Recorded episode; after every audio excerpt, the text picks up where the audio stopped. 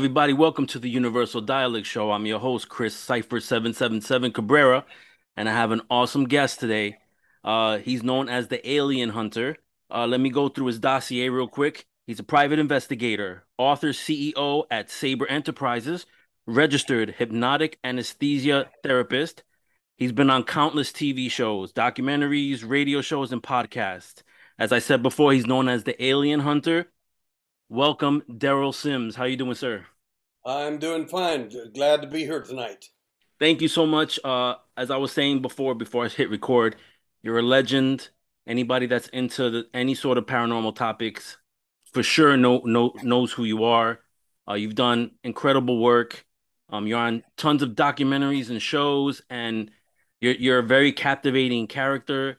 Um, you know your your plight is is is uh is just because of you know we'll get into why you're doing what you're doing. Um so i again I, I, appreciate you coming on the show. Thank you so much. It's my pleasure. All right sir. So let's let's start off uh i know there's going to be most people that watch the show that know who you are but there's going to be some that don't know your background. So if you if you can don't spare any details. Uh give us uh your background uh you know where you were born and raised um, and what led you on this path, sir? Well, I was uh, born in uh, Texas. Naturally, there's only two kinds of people in the universe: those who are born in Texas and those who wish they were. I'm one of them. I tease everybody about us only having uh, uh, uh 49 counties in Texas. 49, there's over 100. I said, no, there's 49. Hawaii, New York, New Jersey, right, Mississippi.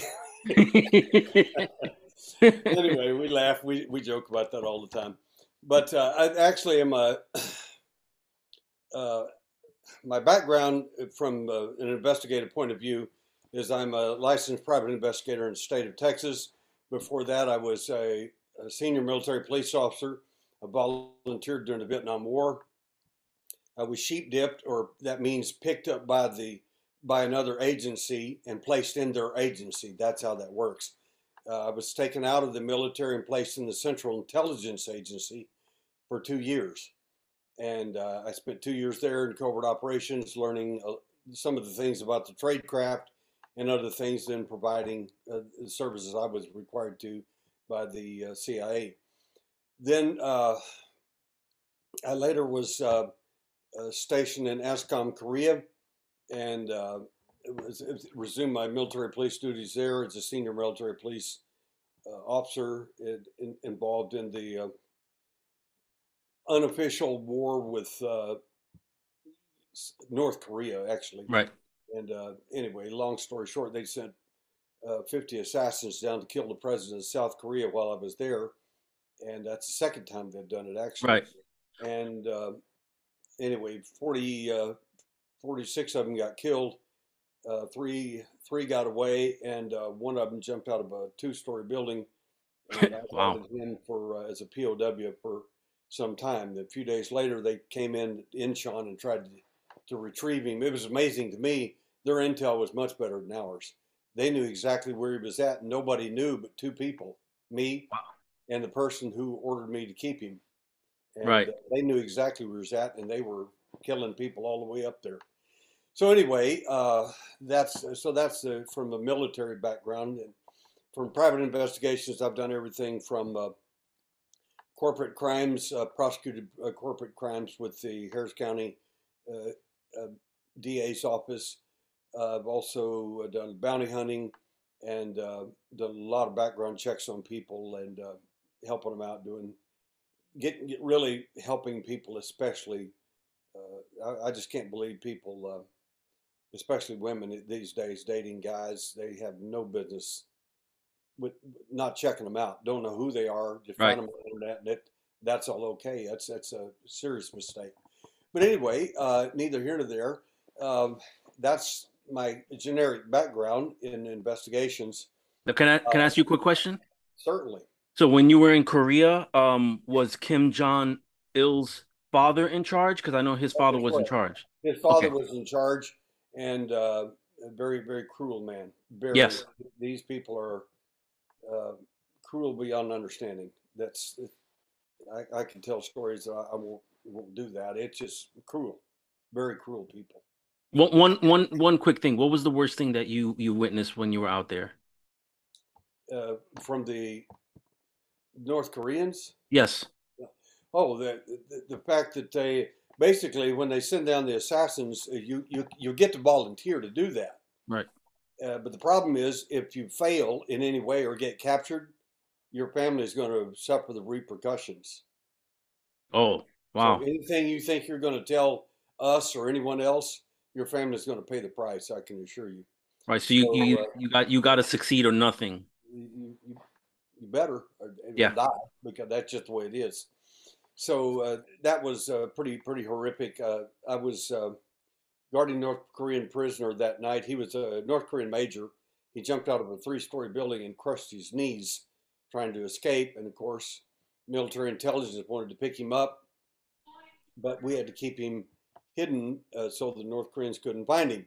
Well, but the problem is, it, it was obvious to me based on the attacks and the intel I was getting on where they were at and where they were coming. They were coming exactly where I had him guarded, which is uh, in a vacant building near the 121 hospital. Right. So they had intel, huh? They knew they knew exactly where he was at, and they were coming to get him. They would like to take him alive, but if not, uh, that they were going to kill him for sure. And of course, me and anybody connected, if there was anybody. Wow, that I mean that I don't understand how how they would do something like that and put you in jeopardy for doing your job. that's, that's, the way it works. That's, that's the way it works. It's you, you, you sign up for it. That's it. It's yep. the way it is. Okay, so wh- while you were military or private investigator or any of these other jobs that you've had, have you had any experiences like seeing craft possibly out there in Korea or wherever you were stationed at other places? I uh, was an investigator. Uh, I may go back to the beginning for your audience so it'll kind of tie a big bow around this whole yes, thing. Yes, sir. Uh, I uh, experienced my first uh, contact experiences abduction uh, at age four uh, in in Midland, Texas. And uh, long story short, there I've, I've, told the story many times before without burying it at all over the last 30 years. But the point is that what people should pay attention to, in my view, is not the fact that I got abducted. Okay, that big deal that happens to a lot of people. The question that people should be looking at and asking questions about is what made your abduction so different? What what changed you from just an abductee to knowing things about the alien that you didn't know before? How did you uh, learn to do that? And two, what ultimately changed you from a, an abductee to an alien hunter, to someone that actually hunts these guys instead as a victim of that experience. So the answer to that question, first of all, is as a as a, a four-year-old child uh, back in 1952, nobody knew anything about aliens or anything about that sort of thing. It's never discussed because there simply weren't any. No one ever brought it up. If you had an experience, you certainly never told anybody. So at age four, I uh, I realized uh, and this is part of the the rationale I'm trying to get across to your audience. It's very, very important to, to know this. Uh, I, uh, when you're taken in these events, you're switched off often, and that means simply that you don't remember or you don't know what's going on. For some bizarre reason, I switched on, and I realized somebody's in my room. They shouldn't be here, and I'm set up in bed, completely unafraid, unparalyzed, on anything. And I noticed this little skinny little guy with a large bulbous head walking toward the wall. And I think he's going to bump into the wall. So I said to myself, he's going to, who is this guy? What's he doing here? It's cold, it's freezing, it's wintertime. Where's his clothes? And I'm thinking that in my head. And apparently he could hear what I was thinking because he turned around immediately and he had uh, big round eyes. They were perfectly round, not not the uh, Hollywood version. Right, the eye, the the whatever the eye, the raindrop sh- look shape, exactly. right? It wasn't that. It didn't have any of that. Okay. And uh, so uh, again, people should ask the question: Why did why was his different than you than other people's? Well, they changed models. I mean, basically, I, I, I, the one I was working with was uh, the best way to describe it is a, is a, uh, uh, literally the, the lowest end of the Ford product, so to speak, of cars, and then the highest end of it, or, or, or even a, a Chevy Chevette was him, and the, the newer models were the, like more like Corvette Stingray. Uh, these beings are different than you imagine. They're not aliens from other planets uh, come here to do whatever. It, if you, I've studied this well over 50 years, so I'm the things I'm going to tell you tonight is uh, I'm not a parrot. I'm not here to parrot things over and over and over that you've heard a thousand times. I intend to tell you some things that you haven't heard. And if your questions uh, from you or your audience are succinct and pointed, then uh, we'll be able to have even a lot more fun. But the bottom line is that he heard me, heard me thinking, and turned around. He heard that. I was amazed that he could do that because I didn't say anything. I was just saying it in my head, and then I heard him speak in my head, which was really weird. Never heard someone else's voice in my head before.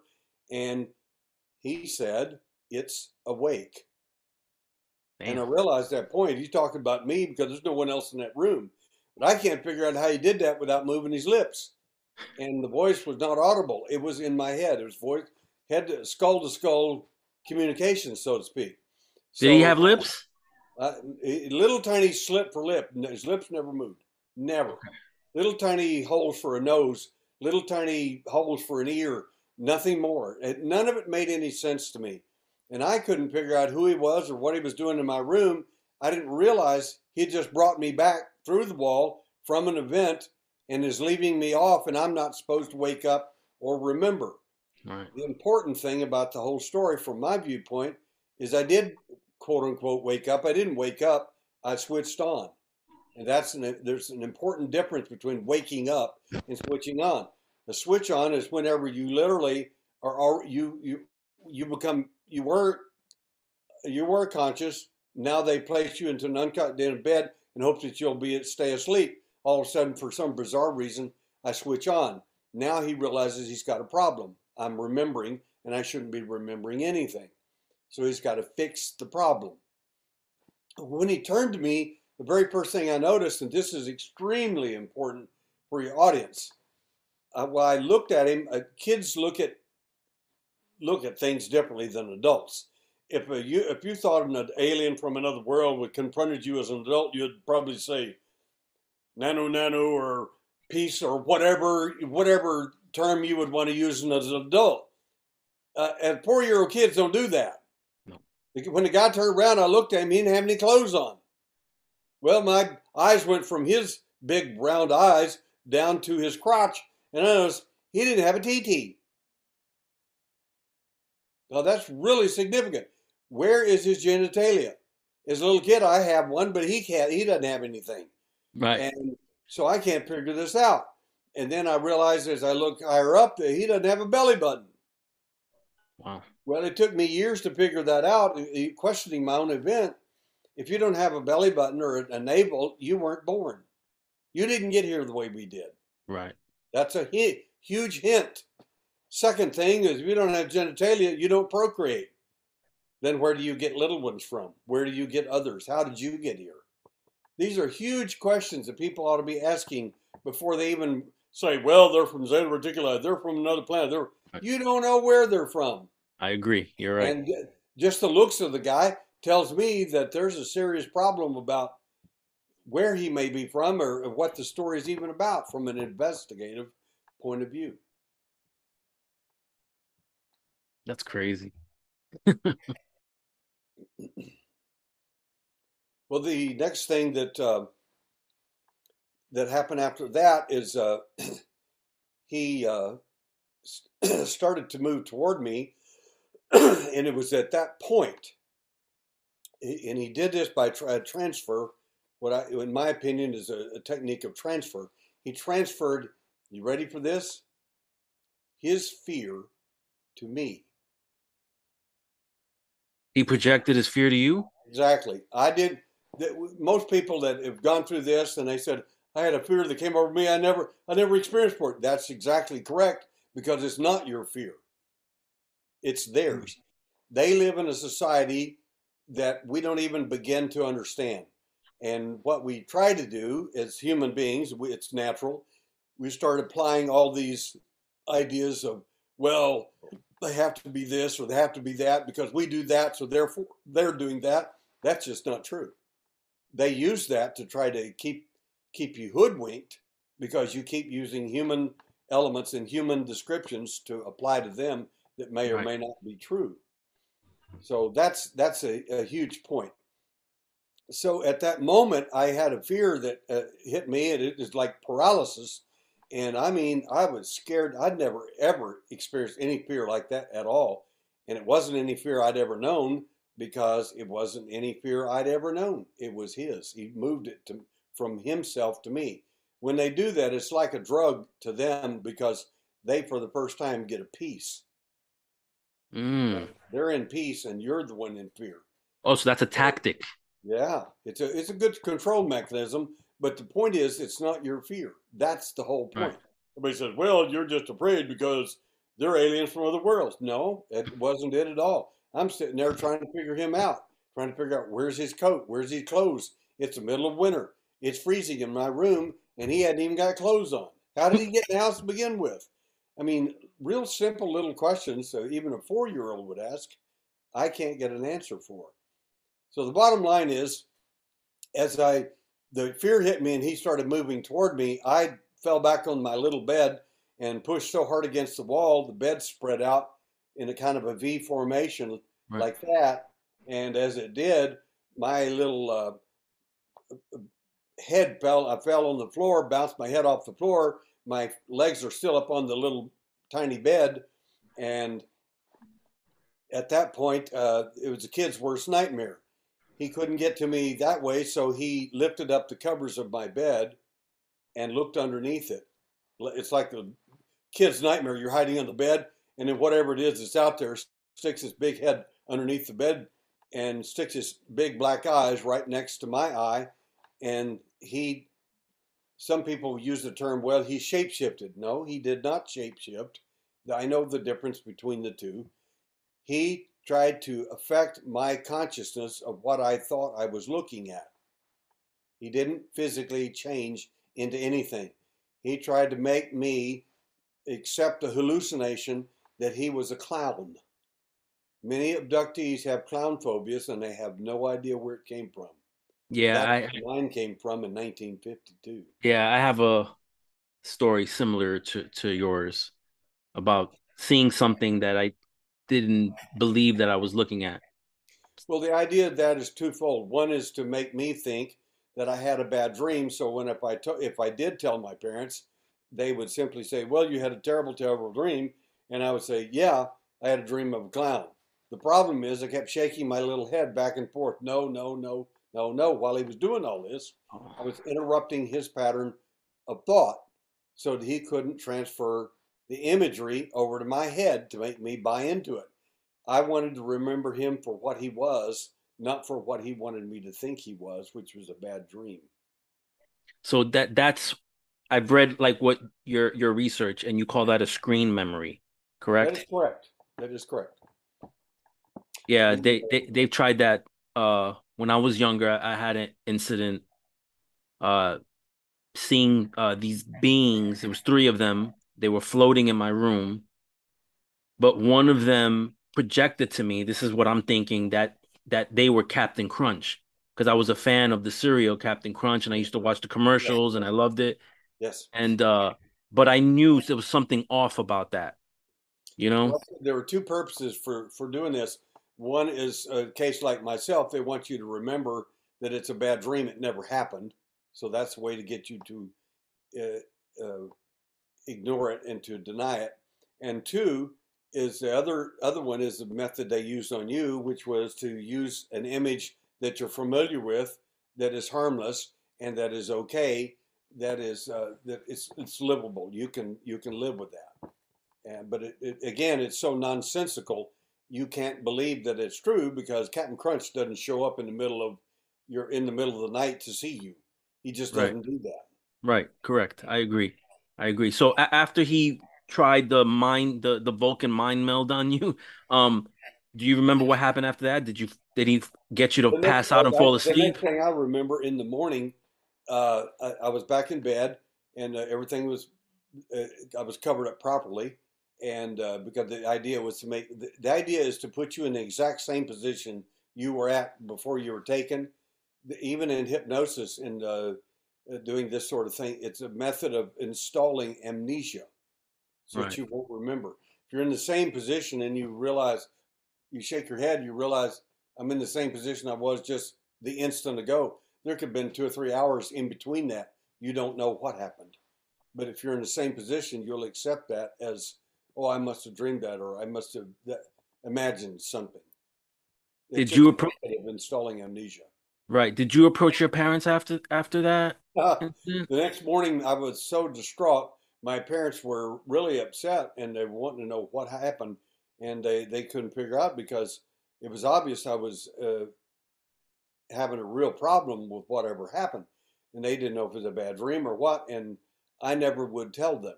My mother, who just recently passed away, asked R.I.P. question. She said, I saw you on Ancient Aliens the other night and they said you were an investigator. I mean, I know that, but they said you're an abductee. That's not right. And I said, uh, actually, it is true. Oh, so you never told her all these years. 90, 93 years old and just found out I was an abductee. Wow. And she said, Why did you never tell us? I said, Because that awful looking Boo Radley look on your face right now. I didn't want to see that at age four. Good man. Good man. You had foresight. That's it. That's it. So, any other experiences growing up? Oh, yeah, oh, yeah. That, yeah. The, that age four was the beginning of woes. That uh, I had approximately 10 events for the next 13 years.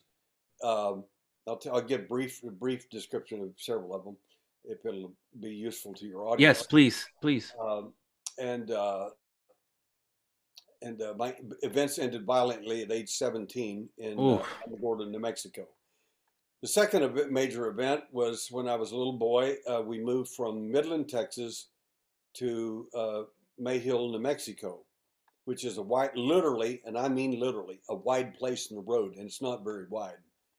So uh, we're living in a in a basement there of a, of a church, and until the parsonage had been built, and we had an outdoor bathroom, and they had, of course, a, a, a bathroom upstairs if we went needed to go to it, of course.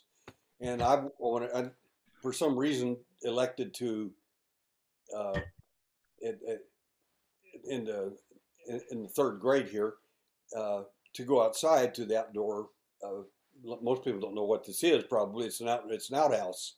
It's Right. basically it's not it's an outdoor privy like you might see in a old western movie, an outdoor Right. bathroom. That it's just a square structure, and that's all it is. So uh, I used the bathroom and shut the door, and there's an alien standing right there as I shut the door, waiting for me in the dark. And Same one? the same exact. I call him my keeper because he is. Uh, you, if there's a million of them, I could recognize him. Wow. A million of them. I don't know why they all they look the same, but I could recognize him in a in a moment. Anyway, uh, the next thing I know is uh, uh, I uh, the, the next morning uh, I was brought back, of course, and then I went in inside, and uh, next morning I was uh, that was like Friday evening. The next morning was Saturday, and so I was off. I was off school day, so I went out and uh, I, I love animals. I love insects. I mean, I've rescued more animals than most people have ever seen in their life, much less. But anyway, so I love everything. Then I'm out pulling the heads off of uh, grasshoppers by the hundreds. Wow. Why? I can't figure out why am I doing this. And I put one little grasshopper real close to my face because I can see real well up close, and I realized, oh, that's the wrong head. It was a praying mantis, is the one I disliked, not the grasshopper, but it was an insect. The night before, a, a seven foot praying mantis was my was the one I was taken to, and uh, a very un- unpleasant experience, of course. And that's why I was killing the insects the next day. Uh, it was it was wrong insect. If it had been a thousand praying mantises out there, I'd pull the heads off every one of them. But Yeah. you just you just it, you'd it's your it's it's it's just an an extension of, of how do you can protect yourself even after the event. Right. It's just a, a vain attempt to do things. So um, then we moved to um, Alamogordo, New Mexico, and um I was uh, in school, and uh, I'm going to truncate all this, make it simple and easy. Um I'm in the uh, the ninth grade in uh, junior high at Central Junior High.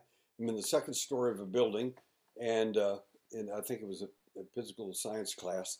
And anyway, the I heard this voice again in my head, which was only time I ever hear that's whenever the alien's present. Right. And, and it said, uh, you need to leave school now and go out in the desert. And what's really weird about when they tell you stuff like this, you know exactly where to go. They speak in not just in concepts, but in whole imagery that you understand. So subconsciously, exactly where to go, right. and I, I looked outside. I wonder where the voice came from. because I I could hear it clearly in my head, but no one else heard it in the room. So I looked out. I looked, looked outside. A clear blue sky, beautiful blue clouds, and there's nothing out there I could see. And that was Friday at school. Saturday morning, I grabbed my little 22 rifle and went out in the desert as I often did, plinking and target practicing and things like that. I got out there about five miles outside of town, in the middle of the desert by myself, nowhere.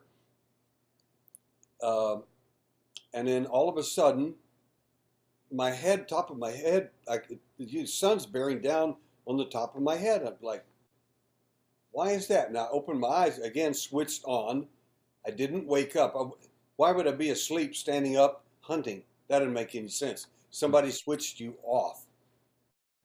And uh, as I opened my eyes rapidly, I realized something's wrong with this picture. I'm standing there with my little rifle with 17 rounds in it, little 22 rifle, and I see an alien entity, the same one that always gets me, walking away from me. He's about 50, 60 feet away. And as soon as I looked at him, I said, What in the world? He turned around, but I said that mentally. He heard it. He turned Again. around. It's the only time in my life I ever saw him with fear on his face. He was terrified because he knew I had a rifle, it was loaded, and he knew I could hit him easily. I could shot him 17 times and never missed. I'm a very Wow. good shot. So I didn't, but I did. Uh, he started running very rapidly. He's pretty way far away from me then. I finally started moving and, and ran, and finally ran out there and realized uh, his track stopped, and it never ever occurred to me he went upward. Somebody beamed him out. I didn't Right. know that. Uh, all I knew is his track stopped, and I couldn't figure out how did he get out of here? How did he get away? And uh, so I thought to myself, you know, could I have imagined all this? And because you have to ask yourself these questions, could you know something could have happened? And I realized that as I went back and checked everything again, from where I was at to the place where he left, and I realized that I hadn't imagined anything. The reason is there's two sets of tracks, Oh, one smaller than mine and me. I didn't make both sets. right. So that ended that event. And then um the last major event, which is that I've never told anybody about to any real degree, uh, is simply that uh, when I was uh, age 17, uh, my last major event, uh, five entities showed up in, in my room. They showed up in the hallway at first and I noticed there was a huge bright light under the door in the hallway. And then somebody kicked the door open with extreme force. And back then, we lived in a an old military barracks that had been remodeled into a house, and it still had the old square military uh, locks, knobs, and everything on it. And it broke the knob off the thing, and it left it left it laying in the floor. Uh, my parents were right next door in the next room, and they never woke up because it. To give your audience a, an idea about this, it's it, when you get taken or someone in, in the house gets taken. Normally, they nuke everybody in the house. In other words, everybody is under their control, asleep, and they can't wake up. And uh, nobody heard a thing. Uh, man, I sure did. So they kicked that door open. My eyes were that big around. I was like, good night. And then two of them came in, grabbed me out of the bed. They were stronger. And they, the thing I need to tell your audience about this so they'll understand where I'm coming from these were not aliens. What were they? In my opinion, the alien, the, the seven flavors we have out there, the the little gray, he's got an IQ about 80, and he's, he's made he's made that way on purpose. He's made not to be that intelligent. He's to do specific jobs and nothing more. Like a drone or something? Yeah, like kind of like that. The second level is a gray that's taller and bigger, and uh, he's the boss. He's got an IQ about 130, turned to 35. He's real smart. And uh, if there's any surgery or anything done on you or mutilation, he's going to be the one to do it.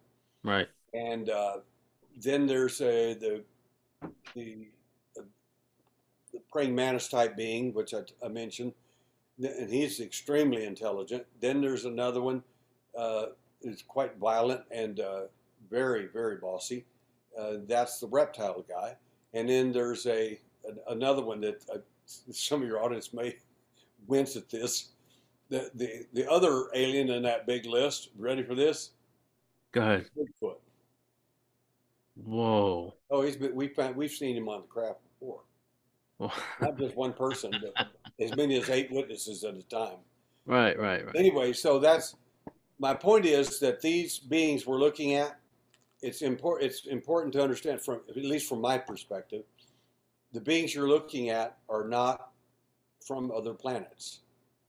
If you look at them from a not take off your UFO hat, throw it aside, put on your cop hat for a minute, and it, it can ask questions that your UFO hat would never ask. Like, what makes me think those are aliens from another world? Well, they must be because they have only four fingers or three fingers. If they only have three fingers, how did they build that spacecraft? Try to build something without an opposing thumb. Right. How does impossible. that happen? It doesn't. It's impossible. It doesn't. You need somebody it. Did it. Somebody did it for them. So that means somebody else is in charge. That's my point. And I talked to uh, uh some. Uh, okay, look look at the entities very briefly, and and uh, the uh, look at the uh, praying mantis. Well, the praying mantis is probably from Zeta Reticuli or some far off distant planet. Really? Well, that's interesting because if you come to planet Earth, you can find several hundred species of praying mantises that you could take the DNA from out and take it out there and reconstruct into a sentient being that you could make and call it an alien. Right. Uh, well, well, well, what about the Nordic? Well, I'm going to take a wild guess here. Probably the best place to get Nordic DNA would be in Norway. yeah, yeah. Kind I mean, if, there. yeah, if they're visiting us and they're doing these tests on us, they're they're definitely doing genetic manipulation for sure. Yeah, so so like uh, the you say, well, what about the the the reptile? What about the reptile? Even in the book of Genesis, it said, talks about the serpent that came in. The serpent. There are three three different words used in the Hebrew language to describe serpent, and there the other two words are most illustrative. It, it describes specifically a two-legged, serpentine-faced being looks more like a dragon. Are they the Draco? Speak just exactly like what you're seeing in the UFO phenomena. Right. So there again, it was on planet Earth, not from another planet. And then, and I went to my Native American buddy. I said, uh, "It's Cliff Mahooty, the uh, Zuni yes. uh, buddy of mine." And I said, uh, "Hey, said, Cliff, uh, tell me about the uh, the gray alien. Where who are they? And he said, well, they're the star people. And I said, don't feed me that garbage. I said, that's what you tell, that's what you tell white people. Talk to me like I'm actually someone you know. And he said, oh, oh, well, they're the ant people. And I said, thank you. Where do ants live? He said, in the earth. I said, thank you. It comes from planet Earth, then, doesn't it? I said, my point to you, uh, Cliff and others, is the fact that if you look at the DNA of each one of these entities carefully, you'll find that uh, all the DNA comes from here, which brings us to the last illustration Bigfoot. Well, Bigfoot's well, interdimensional ultra being from a million different planets or something. Well, maybe, maybe it's possible. Anything's possible, but the best research doesn't show that. Dr. Melba Ketchum uh, did some DNA analysis on uh, Bigfoot DNA, and she did that in Nacogdoches, uh, Texas. I offered some of the DNA stuff we had on the uh, to their group, and they said they had plenty. I said that's fine. I'm not a Bigfoot investigator, I said, but I've had hair samples of the so-called Bigfoot since the 1980s. I've got a a urine sample and a fingernail from a adolescent. So it's not that I don't have any evidence. I just that's not my forte. Right. Anyway, they did the DNA, and it stands consistent with my thesis. These beings are made, hatched, cloned, and manufactured by someone else for the purpose of making us think these are aliens from other planets or interdimensional beings or whatever. So, what they found was is that the first the first thing they found when they did the DNA on the Sasquatch was that he in fact is a simian, uh, an ape-like creature. Well, no big guess there. That's that's pretty obvious to everybody. The thing is, they did a mitochondrial DNA test, which goes into the female aspect of the of that DNA, and they found that the mitochondrial DNA was that of a modern human woman. How do you get a modern human woman and a Bigfoot DNA together? Well, if you think about it a moment, again, take off your UFO hat and put on a cop hat or any other hat besides that, you, eh, you'll come to some real quick conclusions. That's called transgenics. That's the mixing of two species for some specific reason.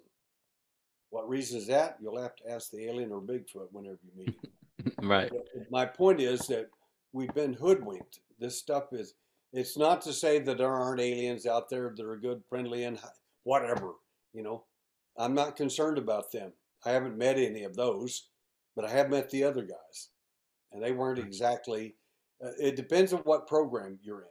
If if you're in a different program, if you're in a program like I am, that you are an abductee, you were taken against your will, you know that, and you don't like it. If you did like it, and you're hoodwinked, in my opinion. You bought into their narrative, their the, the screen memory, if you will. Oh, it was a wonderful. A four foot owl took me with large black eyes, and it was wonderful. They took me, and I went to the school of higher consciousness. Whatever you want to buy into, that's fine. But the fact is, you were hoodwinked, and that's where your story comes from. And if a person hypnotizes you, they'll well, they came up with the same thing. It all depends on who's doing what if you and I told John Mack the same thing, Professor Harvard, uh, uh, uh, Chief of Medical Psychiatry at Harvard. He said, but Derrel, he said, we hypnotize these people. I said, listen to me carefully, John. I said, I respect you. I honor you for your Pulitzer Prize writing and all of that. I said, but if I hypnotize several of your people over and over and over, I would get a story that would be endless. I said, you have to think about that for a moment, John. They didn't get abducted for hundreds of hours. They get abducted for an hour, two or three at a time. If you keep hypnotizing the person, you'll get an endless story. That's my point. It's not just a screen memory, it's called a screen dream. It mm. will hmm. go on endlessly. You can hypnotize them a thousand times if you want, you're going to get a hundred other stories that never ever happened. And that's the point. I said, and by the way, I have worked with some of your people and I said, I can assure you, the information I found in them wasn't consistent with what you found. And what was his response? Uh, totally quiet. Mm. I said, I'm real surprised that you, uh, being a professor at Harvard, I said, that you, I said, I, well, I, it finally got personal in a nice way. And I said, we're discussing this as a, in a scientific sense, an argument simply is just a difference of opinion. That's all. He said, that's correct. He said, there's nothing personal. I said, that's exactly what I mean. I said, so I'm, I'm questioning you and I expect you to question me. And I said, the argument is, is about data. It's not about personal, It's never personal. He said, agreed. He said, well, I've always I wanted to meet you for years. And I said, I don't really believe that, John.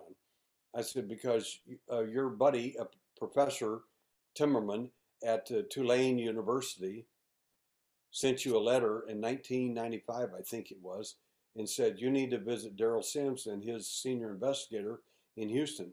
John, they're light years ahead of you. I said, I know you got a copy of that letter because I got a copy of it. Mm. And so I said, I'm not really believing that that was on, but that was a priority on the top of your list. I said, and that's okay. I said, I just, I, I just, I'm an ex-cop. This is what I do. You know, truth is kind of real important. Right. So uh, anyway, we we had to. I respect him. I always have. You know, and uh, and so on. But my point is that I asked him where he took his hypnosis training. He said from non-professionals, and I said, "Why did you do that?" He said, "Well, the non-professionals are often more more qualified than the professionals." I said, "That unfortunately is true." I said, "Everybody thinks they need a PhD or a DD or whatever, you know, somebody with some huge piece of paper. that that's it. If they're if you're not familiar with the phenomena, you're wasting your time. Right. Because you're going to end up doing what you did. And he said, What's that? I said, hypnotizing their screen memory.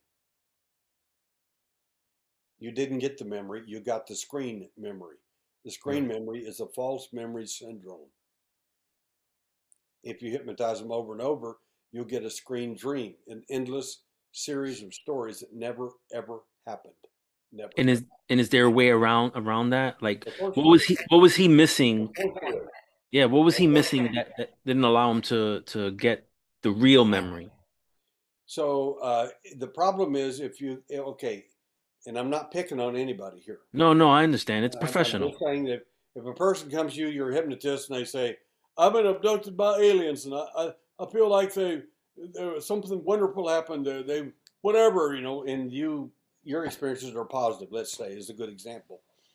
Uh, and, and the hypnotist is going to hypnotize you based on the information he gets, and not all of them, but most of them are going to do it this way. And if they do, they probably are going to end up hypnotizing your screen memory, which is a false memory syndrome. In other words, it never really happened. Contact happened, but that's not it. But you're led to believe that. And if you hypnotize a person screen memory and they come back and they from their experience and they say, Oh my gosh, that was wonderful. I was in the school of higher consciousness. These wonderful drops of wisdom bounced off my head and I received special information. I'm chosen and special, unique, and I'm here to help and whatever. Uh, well, that's actually not true. But the point is, uh, I mean, why not buy into that? That sounds pretty good. But if they hypnotize you a dozen times, they'll get a dozen extended long stories. You weren't you weren't abducted a hundred times in a row. You just weren't. You'd be and the only it... in history that happened to. And if you were an average of say three or four or five hours, that's six that's eight six hundred to a thousand hours of time. Do you really believe that that happened to you? you, you, have to question your own experience at that right. point. Most of these experiences last from a few moments to uh, an hour, two or three.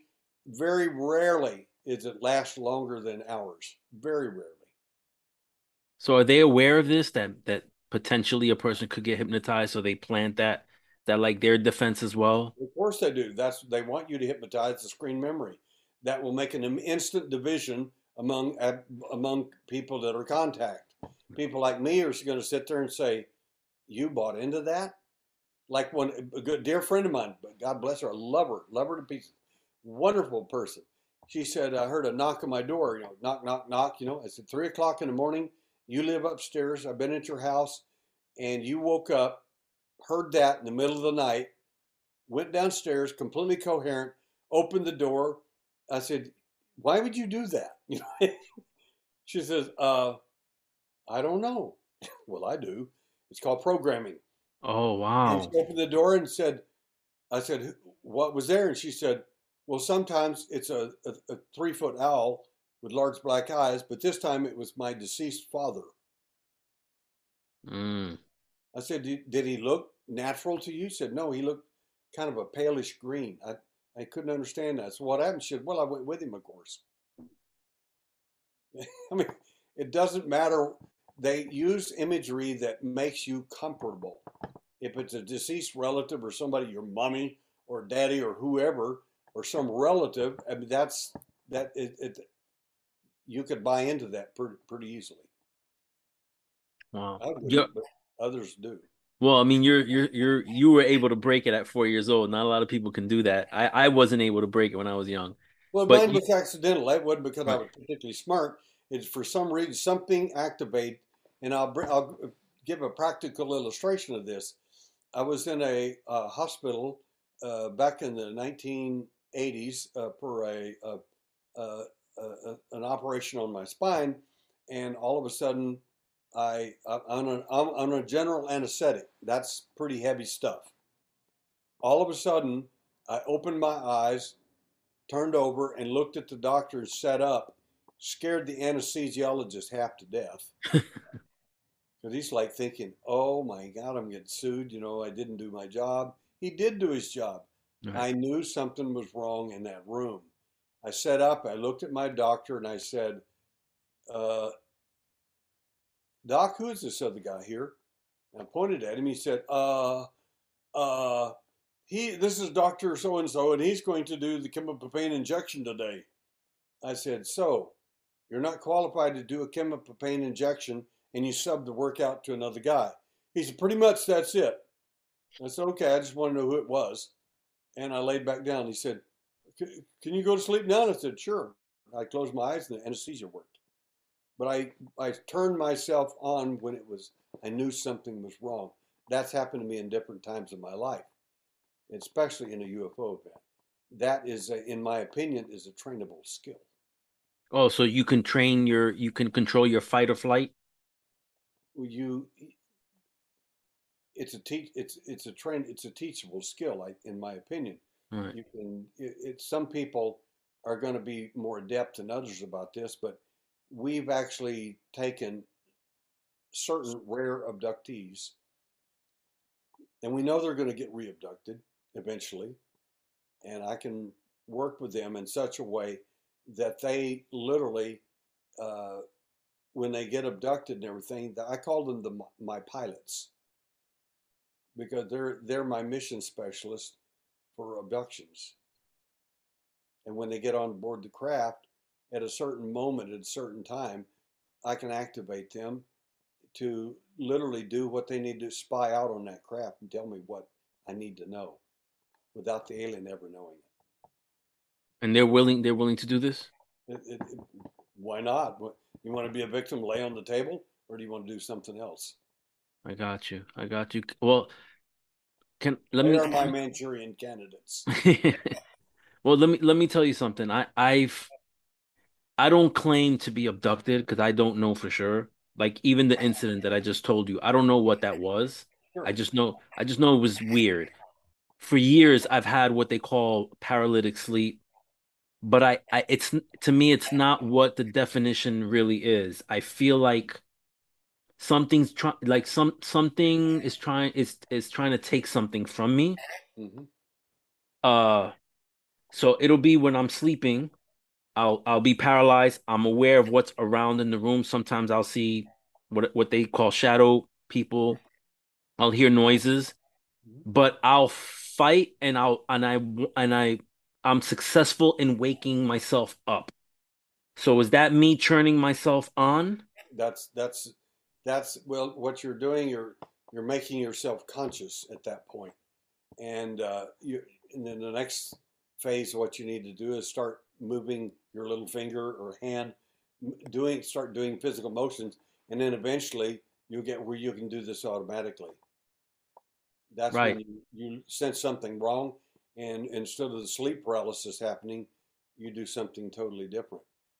Yeah, because I mean it's uh like I, I I feel like I don't have control until I'm aware something is wrong, and then I'll I'll fight, and then for some weird reason I I communicate with whatever's happening, and I believe that whatever this is is aware, and I'll let them know like I'm not in in, in the mood right now to do this.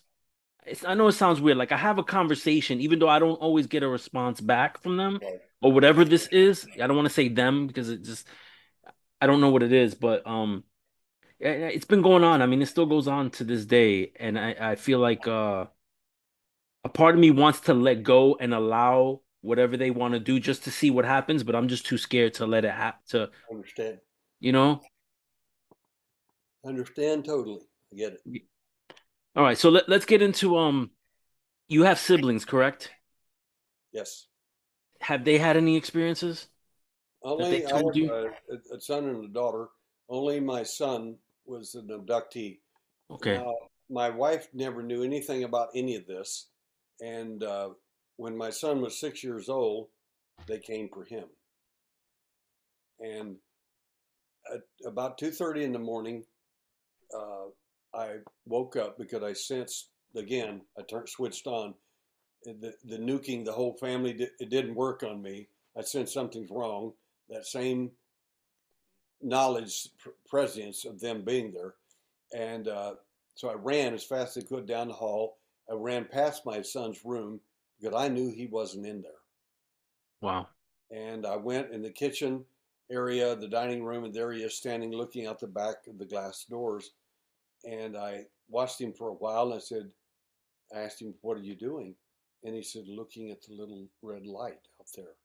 Well, the red light is a screen memory. It's to make it's make something nonsensical that it didn't exist. It was probably an airplane. It was probably this, whatever.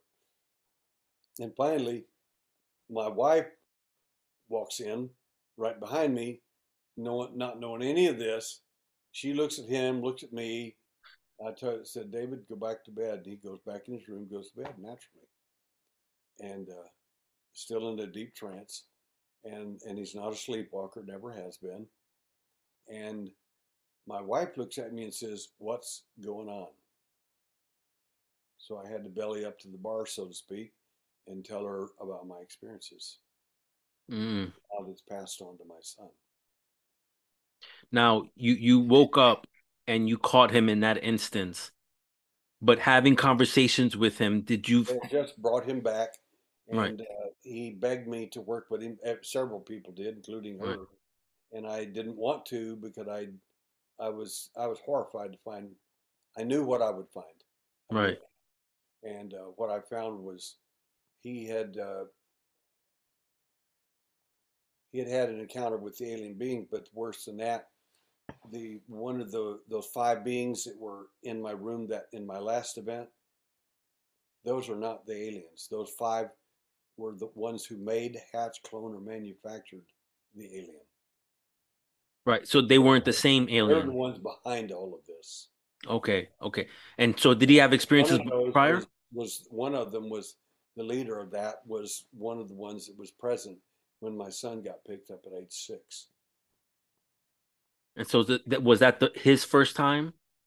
It When you- was, and it it it uh, forever colored his consciousness in such a negative way that he we were walking down the road one day and uh, just talking, doing, having fun, fishing, doing what we did, and he looked at me and said, uh, "Dad, since that night," he said, "my consciousness has changed."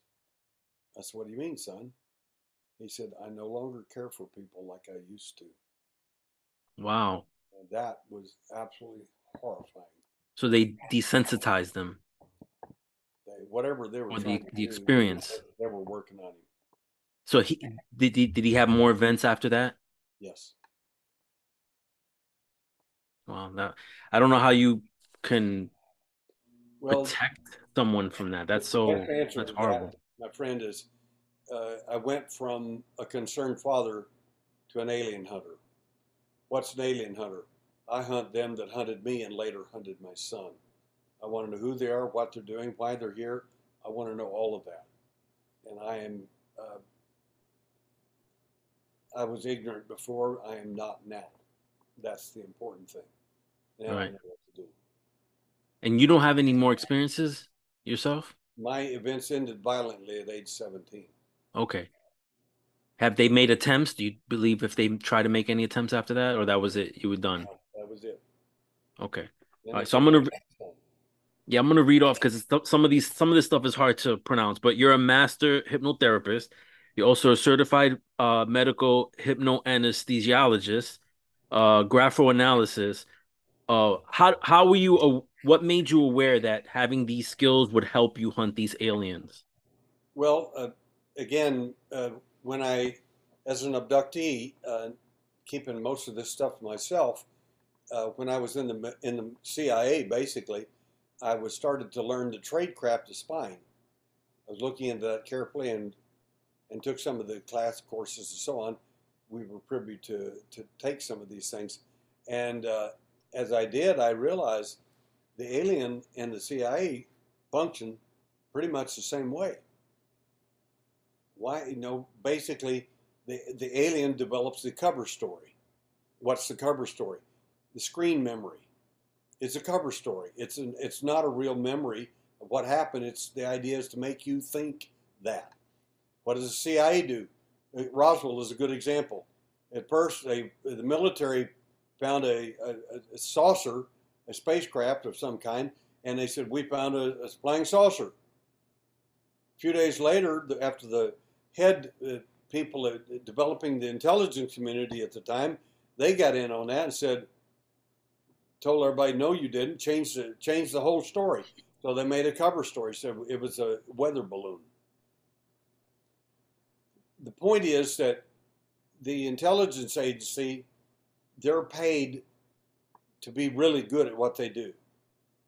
Uh, they're paid to protect us, to make the Russians and the Chinese not know the truth about whatever, right? Correct. But they're also capable of making you think the same thing. And they can tell you it was only a weather balloon. Did that work? It did for a lot of people. It really did. It's a cover story. That is not true. It was never a weather balloon and they made up two other stories after that. It doesn't make any difference. All you have to do is keep telling people it's the same story, a different story, but over and over and over, and finally they'll keep parroting it until they believe it themselves. Right. Right. So you were saying that like these creatures, like the Bigfoot and the praying mantis, they're here on Earth. So what crashed in Roswell was that something that also was created here on Earth by these beings? It was. It was a. In my opinion, Roswell is far different than what most people imagine. Uh, they say, well, a spacecraft crashed here. Probably two crafts were coming together, and they one crashed, landed about hundred miles or so from Roswell. The other one landed over by Corona. So there were at least two craft that crashed that time. So the, the first one, in my opinion, the whole purpose of that was planned by the alien. It was not they're they don't get drunk on the weekend and they can't drive well when they're flying around planet Earth. That's not the, the actual answer. Uh, the fact is, how do you get inside uh, the Army, Air Force intelligence operation? We're the first people with a nuclear bomb. We dropped it in Hiroshima and Nagasaki. Now they would like to know everything that we have and know about it. How do you do that? Well, they could land on the White House lawn. No one would ever believe you. If you land on the White House lawn, half the people will think you're aliens going to eat us and boil us and do horrible things. The other half are going to think, welcome to planet Earth. You know, we're your servants. So that wouldn't work out. They're not here to do any of that. They're not here to take over. That never was their purpose. The point is to get inside our intelligence operation. What's the best way to do that? The brilliant plan they came up with, I thought, And I've, I've written a little story about it, a narrative, and uh, my media specialist did the same thing. She uh, took my notes and put it in a, a, beautiful narrative. But basically, it says that Roswell was a an intelligence operation by the alien, and it went wrong. Well, the, the, it went perfectly right. Here's what happened: they intended to crash the ship. Oh. They don't care how many aliens die. They're a dime a dozen. They can make more. They got about a million of them up there. Why? They don't care how many you killed. The only thing they have to be sure of is at least one of them survives. Because he, as any any abductee or contactee will tell you, if they know anything about the alien at all, he's a perfect tape recorder. He can access your information and download it immediately out of your brain. Now, when they captured him, quote unquote, and took him to Wright-Patterson Air Force Base and set him down in front of some of the top military industrial complex people, guess what he's doing? He's he's Downloading doing information out right. of their head. Guess who's going to come back that evening and get it from him and upload it to their stuff? right. Roswell was a perfect intelligence operation. If if if we captured them, we actually think we're smart and we we're in charge. You actually weren't. Right. That's like it's like a computer virus, right? He he was their uh, uh, Manchurian candidate, so to speak. Right. They got they got inside the military industrial complex and got everything we they needed to know quickly. Damn, that's crazy. Wow. So an, another skill that you have uh of many skills, Derrel, is uh diving, right? So you've gone on on deep dives to find artifacts. Have you found anything? Can you can you tell me about any of the things you found on your deep dives? Well, on the my my skills in diving, I, I have uh, two instructorships in scuba diving, SSI and PADI, P-A-D-I. I'm a advanced open water instructor in both of them. Uh, so all of these skills I use for the UFO phenomena if I need them. And uh, I died for a, a, TV company one time uh, called Uncovering Aliens, and uh, we we were doing a dive there in the Great Lakes looking for possible artifacts underwater and so on. We didn't find any, but but that was the purpose of the dive. Okay. And then what did you find anything? I know you went to Gobekli Tepe. Did you find anything interesting there? And Gobekli Tepe, I went there primarily to this last uh, two years ago, and I, will go back again this year, and then go to Karahan Tepe, which is a, another site like Gobekli Tepe, but probably much larger and more involved and older than Gobekli Tepe. Uh, the point in doing that is to look at the uh, specifically the carvings and the uh, artifacts the the thing that I think people are not getting out of the, the story about Gobekli Tepe is that this is a huge site that was uh, built and was uh, and people are saying it was a, a lunar or solar observatory. I just don't think that's accurate at all. But what it is systemic of, in my opinion, based on the images. If you look at the images carefully, of uh, you'll find a scorpion, a snake, or and uh, different uh, and, and, a vulture. You, these are animals that are associated with death or dying, and that that this the Gobekli Tepe is, in my opinion, more of a of a, a religious center, so to speak, of, a, of people transitioning of, of teaching people about how to transition, so to speak, when you die, their belief system on how that's done. That will be closer to the truth of Gobekli Tepe than any other thing I think you're going to find. You have to look at those carvings carefully. And you realize very quickly when you start comparing those specific creatures with other uh, creatures that are involved in passing on or, or, or the next life and that sort of thing, uh, those things are, are more consistent with that. Right. So like the Nazca lines, do you think that those people that make that created those arts were telling us something Uh, Nazca is a, a remarkable place, in, in my opinion. Uh, the uh, Nazca lines are uh, more than likely. Uh, uh, some people say that when UFOs had to do it, they could have done it, but they didn't do a very good, very pretty job for sure. if that's the case, but they may have directed someone on the ground of what to do that would make a lot more sense to me. Either the giants that were present during that time, and there were, or uh, and they were directly connected to the UFO phenomenon, in my opinion, and uh, and or people who might have been involved in uh, that phenomena in a hidden sect of that culture back then, whoever that was. So that's my best uh, explanation for that. Right, right. Okay, so here's something that that boggles my mind. Um, and I want to know your insight on this.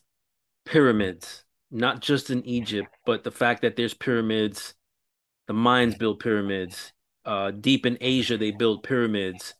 Okay. Like, and but they never. There's no history of them crossing the seas to, I guess, disseminate this information and give the blueprints to, you know, to each other. Like, how how are these pyramids being built?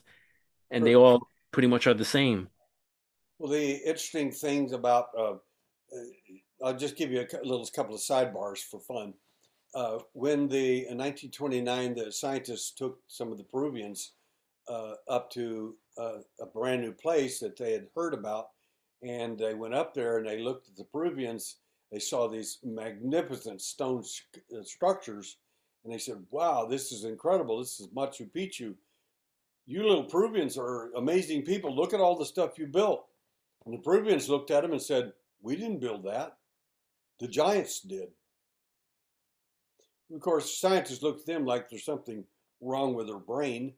But the fact is, they're listening to history and are not paying attention.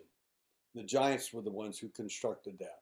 And they constructed it. Their giants are all over the world. They're not, they weren't just in Israel uh, the Emim, the Zamzummim, and the Anakim. They weren't just those that were there. They're in South America. They're in, in North America. Native American uh, Ute and other tribes describe even fighting them. And uh, the, the giants were in different locations around the world. In fact, we have a research project uh, this coming year. We're waiting on funding for it. And uh, I have found some bones from a giant that wow. are beyond, beyond huge. I don't mean seven feet tall. I mean huge, huge. And we want to do some DNA testing, mitochondrial as well as nuclear DNA testing on that. So I've got a cardiovascular surgeon and others who want to be a part of that research team with me. Have Have you heard of the story of the Kandahar giant? Of course. And what do you What do you think of that? Well, the Kandahar story uh, uh, I have a problem with.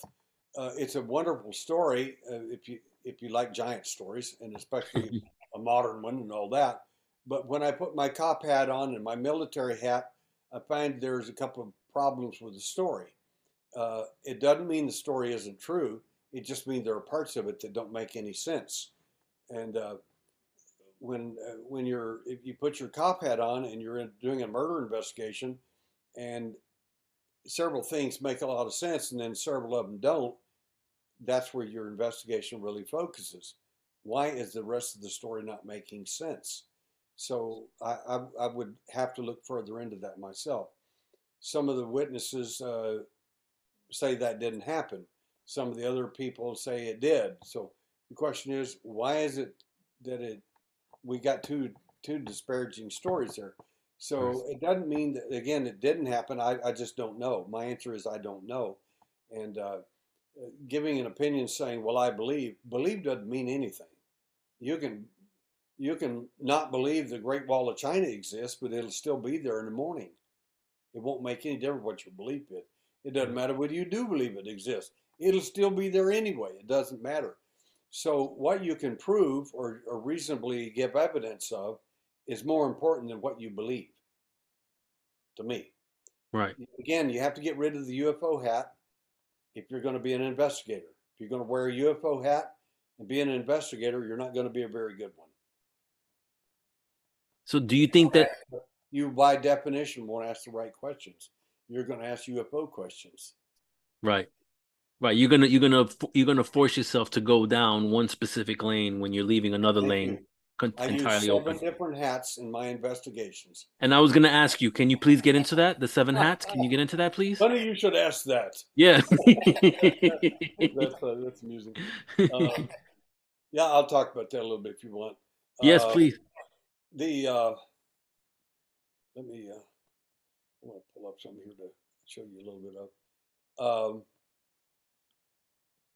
the, uh, the I keep talking about the UFO hat and why uh, why it's it's important. It's a good hat to have. Don't get me wrong. I'm not picking on anybody, but what I am telling you is that if we if we're not careful, uh, we uh, we if you're only focused with a okay if you're only focused on uh, you've only got a ufo hat you're only going to ask ufo stuff everything has to be a flying saucer or it's whatever but the point is when you come out and you've got a okay when when i come out with uh, my medical hat and that that's a, a skill that I have. Or hey, let's go further.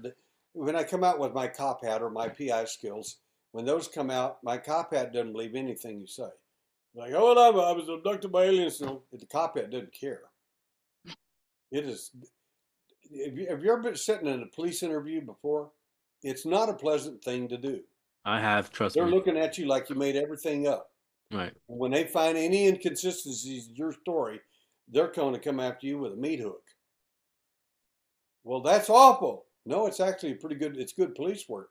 Right. That's how you find out what's true and what isn't. So the cop hat is a good hat. I like to tell people when I, in my UFO presentations, take your UFO hat and put it under your chair, so to speak, and just leave it off for a while. I want you to wear a cop hat for a few minutes. It may be a little uncomfortable, but it's a really good hat and it will get you answers. It'll get make you ask questions you would have never ever asked. So that's a good hat to have, but it's not the only hat. We have a medical and scientific hat. Whenever I find medical or scientific evidence, what am I going to do with it? I'm going to pursue it to the hill. So therefore, if I had a medical hat and a scientific hat, that's the ultimate answer. No, it's not. Uh, The medical hat uses Bayesian logic, and that's cool and that's neat. But Bayesian logic is a system of uh, of logic that to interpret where to go and what to do from a medical point of view. It's not the ultimate answer to anything. It's it's just a it's just another way of finding more information out. And then uh, we have a, another hat that we uh, uh, that we, we like to use. I'll just make it simple. One of them is uh, the, the other two, three big hats are my Native American hat. I'm Native American, Indian, Irish, uh, Scottish, and uh, uh, and uh, one lady challenged me on the internet. Said, "Well, if you're Indian, how much Indian are you?" And I said, "What do you mean?" She says, "I knew exactly what she meant." Right. She says, uh, "Well, wh- what your, where's your CIB card?" And I said, uh, "I said, it, it, isn't it interesting that the only people that ha- the only three animals on the planet that have to have a, a, a quantum, a blood quantum card are horses, exotic dogs, and Indians. Where's yours? Well, I'm not an Indian. I said, you you missed the whole question. Where's yours? Why do you- I need a CIB card and you don't? And you know, she, this lady that I was talking to was Hispanic. I said, where's your Hispanic card? Well, I'm Hispanic. I said, I didn't say you weren't. I just need to know how much blood you are. Right. Right. And Hispanics have Indian. that. I and said, that's pretty offensive, isn't it? Yeah. That's awful to have to to, to quantify somebody's blood count to decide whether whether they are something or not. I said my relatives are actually on the Dawes rolls, if that'll help you out. But I'm not going to give you anything else because it's none of your business. Right. But our enemies used to call us uh, the Cherokee. I said they actually still do. They're so stupid they don't know the difference. I said, we're called Aniyunwiya, the principal people. I said, the people who knew us would know that, and you're not one of them. So the Native American hat looks at things far differently than other hats do, and that's an important hat to use as well. Then you've got a spiritual hat. The spiritual hat looks at the, the whole entire phenomena totally different than all the other hats do. It's going to look at it from a ultra spiritual sense. I mean, galactically, it that's pretty cool. That's a fascinating hat. Then I've, the other hat I've got that's kind of important that I'll tell you about very briefly is called an intelligence hat. The intelligence hat is like the ones they used at Roswell. They told you one day that the, military people said, uh, oh, it was a flying saucer. Intelligence people got in there and said, no, it wasn't. Tell everybody it was a, it was a weather balloon. And show them some pieces of weather balloon and they'll believe it. Why will they? Because you're the government you just told them so. I mean, the government wants to give give uh, night wants to bring out something like what 87,000 new IRS agents only to investigate billionaires. Do you right. actually believe that there's 87 million 87,000 millionaires billionaires on in in the United States? No. They're coming after you. They're not coming after any billionaire. Yeah, they're arming them too, right? That, that, that that's that's that ought to scare people half to death. Yeah, the intelligence hat is uh, totally different. It yeah. it is a hat that that uh, wants to know one thing: the truth. It doesn't care where you're from, what you think you are. It doesn't give a hoot. Uh, well, I'm a I'm a Zeta Reticuli alien. That's what you tell the abductees. I want to know who you really are. And that's all they care about. They want the information and then they use it for specific reasons. The intelligence hat is extremely useful. And a, a secondary peripheral part of that, which is part of my cop hat, believe it or not, is a hat I call the profiler hat. When the cop hat can't figure out what's going on, when it runs out of if it's following a serial killer as an example, and it can't, and the serial killer is really sharp, and the cop can't, the detective can't figure it out, he will take the information to a profiler. Right. A profiler, he'll under, he'll look at every detail and everything you can imagine about that case. I mean, from handwriting to the every detail, every photograph, everything, and he'll actually tell you things about the psychological makeup of that person things you never thought was possible. We can do the same thing with the alien and have. That's crazy. So that's good that you can take like tactics that normally wouldn't be considered or used on this phenomenon and and and modify it essentially. Why we you ask about the skills, why did you use them for? What do you need them for? Right. That's some of the reason for it right there. That's and and do you do you know which hat to use? Some like in every moment, do you know when to switch the hats? Uh, generally, I do. The uh, the purpose of using the hats. Uh, okay, when I come up, someone says, "Well, uh, I've been implanted. I've got I've got uh, eight implants in me." My first question is, how do you know that? What convinces you of that? Well, I, it, I had to be implants. How? why does it have to be? Uh, well, because I got I got uh, uh, little bumps and I scratch over here and my neck bothers me, so those must be implants. 99% of the people who have implants don't even know their exist do not know of their existence. That's amazing to me. You know exactly where they are and what they are, and no one else seems to know. I said, I'm the guy who discovered implants in 1960 in my own event because I was a recipient of it and I was wide awake when it happened. Oh, so you had, you had an implant. I discovered it accidentally because I was a recipient of it at age 12. I said, my point to you is, uh, do you have any medical records, MRIs, CAT scans, anything to support your beliefs? Well, no. So it's just a belief. Well, I got a bump. I said, That doesn't mean anything. Do you have any medical records, CAT scans, MRIs, anything, x rays, anything to support your viewpoint? Uh, well, no.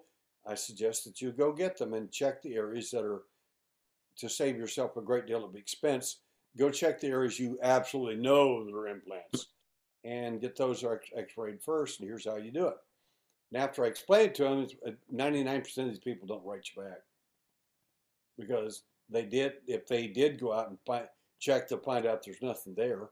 And number two, or it's a very, a very normal item like pencil lead or something you got stabbed with a pencil when you're in, in grade school. Well, the lead, eh, the lead in the pencil will stay in your body forever. I mean, it's it's a it's graphite and it'll stay in your body forever. I mean, it's it's it's not an implant. It's lead from a pencil. Right. I probably have like an implant. Well, How do you know what an implant looks like? Yeah, I probably have a couple of those in my fingers. You know, from when I was a kid. Yeah. You know? So the so that I use the the the medical hat at some point. I'll leave the cop hat off. They, they get real offended with that one, and I'll put the medical hat on and start asking questions. Do you have any CAT scans, MRIs, or anything like that? And no, and I said, well, go get them. Here's what you need to do. Give them good advice. Most of them will never call back because they found out probably that there's nothing there, and or their doctor laughed them out of the, the place. And uh, and if they do have a real implant, they can contact me. I'm very very agreeable and amenable to advising them on how to deal with that and so on. Again, that's going to be the medical hat. The uh, the medical hat.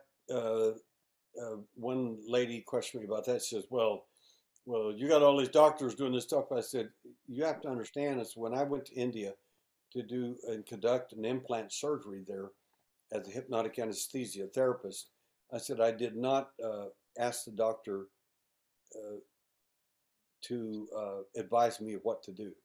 I already know what to do. He doesn't know what to do. He's a mechanic. He's he's going to do what he knows to do. When I went there, I talked to the the surgeon and I talked to the owner of the hospital in New Delhi, and I said, "Here's what I need done." And I'm an investigator from Houston, Texas, and I need this surgery performed this way, and I will advise you on how it's to be done and so on. Is there any problem with that? I said, not any whatsoever. And I said, good. They're going to get paid for it. They wanted the money, of course. And uh, the surgeon was excited because he had never done surgery like this before. And we did not tell him it was an alien implant or anything about that. But uh, he figured a lot of it out when he started looking at this stuff. He realized this ain't supposed to be in the human body. This have you worked Have you worked with Roger Leir by any chance? I know he did implants as well. Um, well, Roger Leir, uh, I Roger Leir was I was his mentor. Gotcha. He was a podiatrist. Of, that's a foot doctor. Not he did not do surgeries above the ankle. It only did two that I know of, and uh, one of them was an implant. The other was. But my point is that uh, he worked with me as a partner for a while, and then later some of the implants started disappearing under his care, and uh, basically I fired him because mm. No, the buck stops with me. Right, I understand. I don't have a bunch of excuses. It's life is real simple. If they disappeared and you're the last one that had them, I put the cop hat on. That's that's where the other hat comes told, on. Yeah. As I told Roger, I said I put I put people in prison for less than what you've done. All right. I said that. I said you, you're I, you're a friend of mine and all that, but I said the point is this stuff disappeared under your care, and you say it magically disappeared. It didn't. That safe has a lock and you have the only key, and you were with me all the time yesterday, except for several hours where you were gone. Do you believe he sold them? Some of the implants are gone. What do I think? Yeah, he probably sold them. Top hat is it's real definitive. Yeah. So anyway, I said I can't have that, and uh, later, uh, anyway, he he got in trouble with the podiatry board, and uh, later got busted and got a four thousand dollar fine and three years probation on his license. Right. But anyway, the point is, he did some good work as well. I'm not not, not negating that. But my point is that uh, when I first presented the first case to him, he uh, didn't believe it. He said it's a bunch of crap. He didn't believe a word of it, not a word. And uh, Then after I began to describe it, and he said, "Well, those look like surgical clips from an osteotomy." I said, "That's exactly what I told the patient." And he said, "Well, what did she say?" And I said, "Well, she provided evidence from her doctor she had never had a previous surgery." He said, "Well, okay, if you'll fly them out here, we, will start working with them." So we did, and uh, that's what started the implant surgeries in 1995. But uh, my point is that um, uh, implants are extremely rare, and Roger and a lot of other people told a lot of people a lot of people had implants. They don't. That's just just categorically not true. But it does drum up good business. It's it's a moneymaker. Right. We don't so, charge anything for the work we've done. All our work is philanthropic. Uh, that's not true of what Roger and some of his crew may have done, but uh, we we didn't do that. We we beg, borrow, or uh, or, or, or pay for it ourselves out of pocket when we can. And uh, our work is philanthropic. We do not try to make money off these abductees or contactees. Yeah, it's it's just not good karma. bad, it's a bad idea, Mike. Yeah. Okay, so uh, in 2003, you did a lecture in Rome uh, where uh, you presented that a female had a implant in her eye, an ocular implant. Can you talk about that? That is true. An ocular implant. Um, an ocular implant was uh, okay. To back up, they call me the alien hunter. The reason they call me alien hunter, uh, uh, and, and, actually the person that started that was a was a journalist in Atlanta and she while she's interviewing me, she's, "Oh my God, you hunt them! You, well, you're hunting the alien. You're the alien hunter."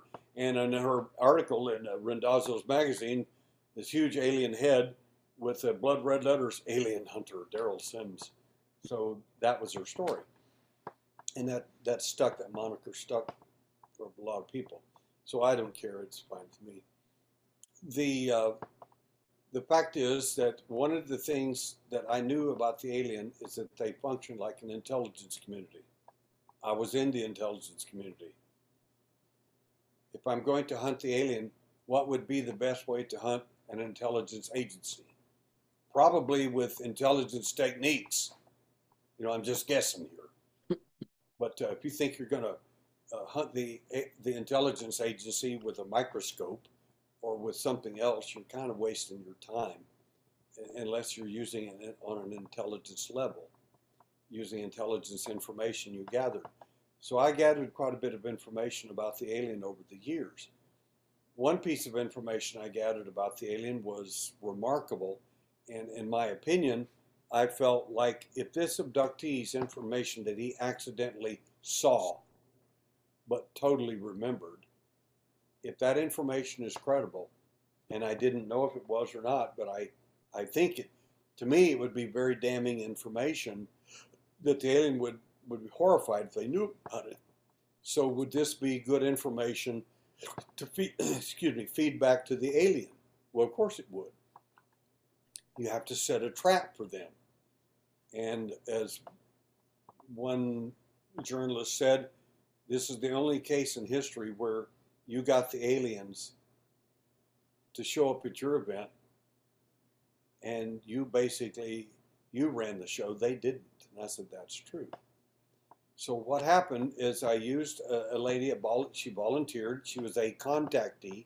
That means the person who believes they're here to save the planet picks the whole.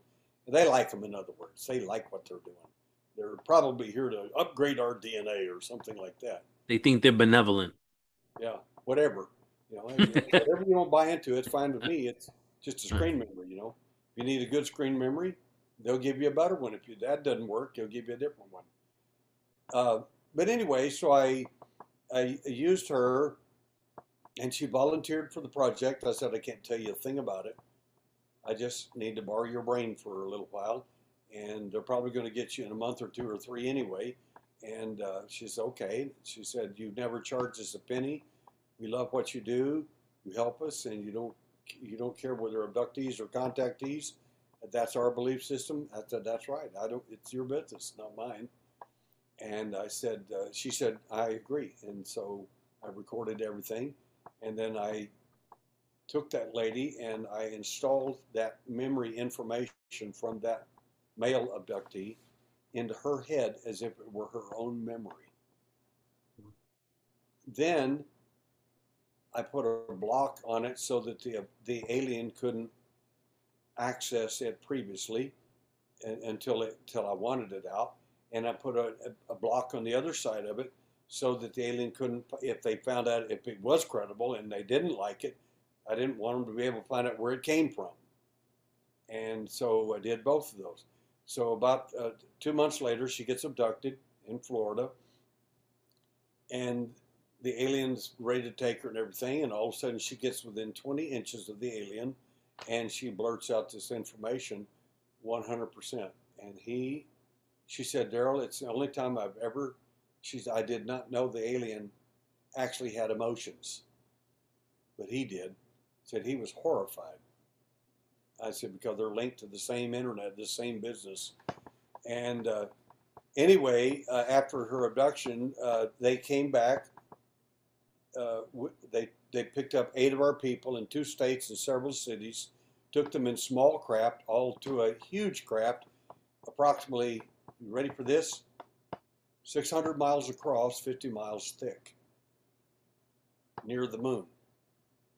When my senior investigator and engineer told me about this, I said, you know, that sounds pretty big. He said, I thought you'd have a problem with it, so I brought the video. And he had a video. And I said, where did you get that? And he said, a Japanese astronomer was filming the moon at the time of our abduction, unbeknownst to us or him. And he, we think that that's the craft. It's huge, going across the surface of the moon at the same time of our abduction. So anyway, we learned a ton of stuff about the alien we never knew from that right. abduction event. And what the most important thing we learned, remember that story I told you, those that are hatched, cloned, made, manufactured, the seven primary aliens, those are just models. It, it's easier to think of them as uh, models at a car company. You have the little Chevette down at one end and the Corvette Stingray on the other end. They're just models. Right. That's all. And they're made for specific purposes. Anyway, all seven of them are lined up in front of this guy sitting in the big chair. The guy in the big chair is what I refer to as mid level management. What does he look like? I can't tell you. Okay. I told you what the other seven words look like in front of him. But most important is there's another one just like him in the other room that have got the woman that I programmed. They're get, nailing her and they're nailing him. The reason they want him is because he's my senior investigator. He said the first question asked from the guy in the big chair, and it's important to understand this every one of these entities are terrified of the guy sitting in the big chair. I told you they lived in a world of fear, and they should, because he whatever he decides your fate's going to be, that's going to be it. Your life can be over instantly if he doesn't like your answer. He asked Dale this question. He said, Why did he do this? And it's all mental. And Dale said, I saw your face, the whole story, every detail of it spilled out right there that they knew. And I looked at him and said, I, I don't know. Because he didn't know. The guy in the chair became so angry that it scared the Nordic being that was standing there. The Nordic, who Dale's six foot one or two, the Nordic was at least six six, six seven. He walks over to Dale, puts his forehead on Dale's forehead, his hands on both sides of his face, with his big, beautiful blue eyes, looks into Dale's and looks back at the at the mid-level management guy sitting there and says, he doesn't know. And the guy cooled off because he knew he wasn't being lied to. And then he asked two other questions that were absolutely stunning questions that everybody with half a brain ought to be wondering why did they ask those questions. The first question was they produced a computer like hologram of a brain, human brain, in front of Dale, in front of his face, and the big guy in the chair looked at him and said, Point to the human soul. Where is it? The question is if they know everything, Why is it they don't know everything? They don't know where the human soul's at. And Dale said, I, I don't know. And the guy got mad again. He said, No one knows where that's at. No one has a clue. In the other room, they're asking the lady the same question. And the big question they ask her, they produced a holographic image, again, an image of a human brain, and asked her this question point to the human spirit. Where is it? They didn't know. Why has somebody come from a long, long way to get what you have and they don't even know where it's at? Why are mm-hmm. you so special? You're there's an ancient scripture, going to the old spiritual hat here. It says you were created wonderfully. There's nothing like you anywhere in the universe. Yeah, you were created in the image of God, right? Scum. We're barely pond scum. That's what your scientist said. He's got his own beliefs, but someone bigger than them, who probably created you, said you're not. You're created wonderfully. There's nothing like you anywhere in the universe. I don't care I didn't say there weren't smarter beings than you. There may be out there, maybe a million billion of them. I don't know. My point is, whatever it is you have here on Earth, it's different than any other place in the universe, and somebody's come along along the way to find out about it. So these are huge issues. Bigfoot was standing in that lineup, by the way. That's crazy. That that I'm telling you, people. Are so stuck in their their viewpoints. Say it's got to be this, got to be that. It's got you got a Bigfoot hat on, or you got a UFO hat on. Know, if you're a ghost hunter, I got my ghost hat on. You kind of need to get another hat. That's a good hat, but it's not the only hat you should have. You should have several others at least. So the the Bigfoot, this is what what gets me with the Bigfoot because you have like these people going out there and they're searching you know, you have the the finding Bigfoot people, the expedition Bigfoot. Um you he's on a craft, so obviously he's part of that crew and he has a specific job. He's so what is he doing? Of, part of the he's part okay, each model that you I told you about. Right. Is he the muscle? each model has got their own specific jobs to do. Their particular jobs has only been for the last at the most 200 years. At the most 200 years. The abduction contact phenomena is only a couple of hundred years old. It's a program. And are you ready for the big one? It didn't work. Their own admission on that massive crap was eh, the program has basically failed. It's not worked. Why aren't they asking questions about where the human soul, the human spirit is. They couldn't even figure that. I couldn't get that. They couldn't figure it out. Right. The program has failed, and it's going to end at some point, and then there will be a new program, something else, something much bigger, in my opinion. Do they want our soul? You you have to ask them. They wanted to know where it was at. Oh, that's Okay, so you took, I believe you took the the the ocular uh, implant to the University of Houston. Am I correct? The, the what happened is uh, after that first event, they uh, they all came back. They were brought back that night, and the next morning, a lady, um, uh, the uh, for three days they were back. On December eighth, nineteen ninety two, they came. They were taken they were picked up later, December 11th, 1992, and three nights later, taken again, and the ocular implant fell out of the lady's eye. Uh, and the, after we think they had housed a biological camera, and that they were literally spying on the Houston UFO Network meeting, where I was conducting a meeting, and they were trying to find out more information about what I was doing and how I was doing it. And the problem is they they got the biological camera in our opinion but they didn't get the housing that housing which looked it's about the size of a seed about the size of a grain of sand and it, has got it looks like an egg with the end of it open cut open and uh, where the camera so to speak would have been showing through the optic nerve or whatever they had it attached to retina whatever um, in, in doing that uh, the lady who had the object in her eye, one of the abductees, uh, named well, her name was Linda Taylor.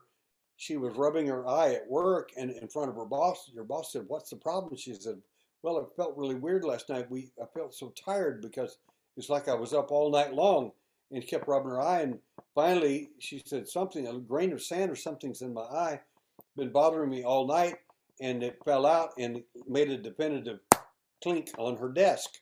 And her boss looked at it and said, What is that? She says, I don't know, it's just a grain of sand. She tried to sweep it off the table and she said, No, leave it alone. I want to know what that is. You take that to that UFO investigator of yours and give it to him. She said, It's just a grain of sand. Abductees are notorious for destroying evidence, hiding evidence, or ignoring evidence. And they don't even know why. It's a program that's placed in them to run. And so her boss said, You take that to him, and I'm going to call him. If he doesn't call me back and tell me that he got that object, you're fired. That's the only reason I got it. So I did have it looked at by the University of Houston, electron microscope, uh, and uh, we found the object to be ceramic-like material with a soft cushion like inside of that ceramicness, which suggested to us the possibility of something biologic may have been housed in there, like a camera. Have you have you have you broken down it mole- molecularly to to see what what it consists of?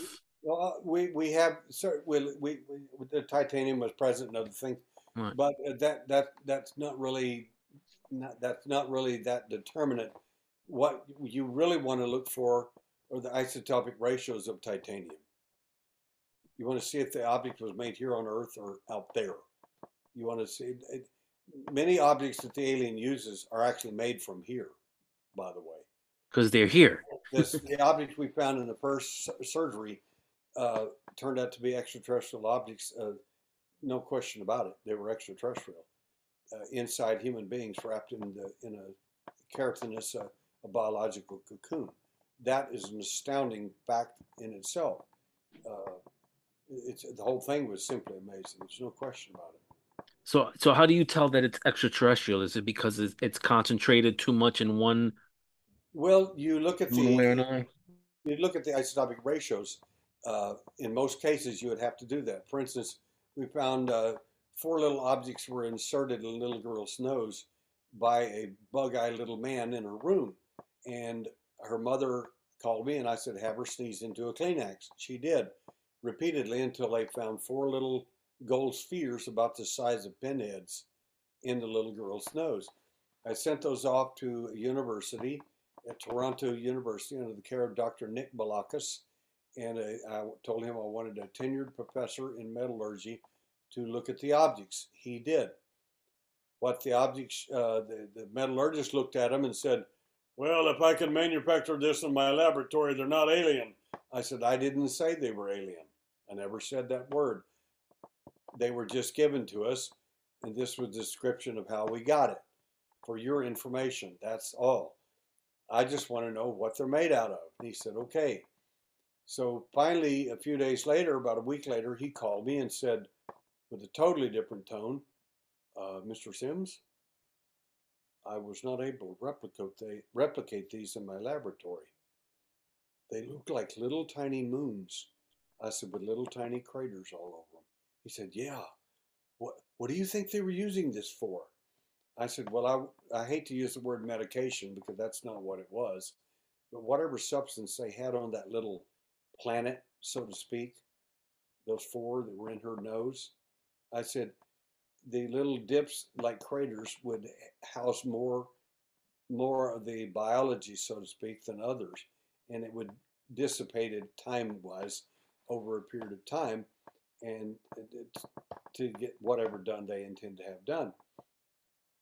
And he says, "What do you think they were using?" I said, "So I gave him that description," and uh, he said, "Well, they they're 49% uh, gold and 51% silver." I said, well, that's wonderful to know. But now the next thing I need to know is the isotopic ratios. Isotopic ratios for your audience It's like the telephone number of the element. You can find gold. Uh, okay, a good example. Uh, we found a meteorite in, uh, and uh, the scientists found a meteorite in Antarctica, and they said, "Well, that meteorite's really unusual because it came from Mars." How do you know it came from Mars?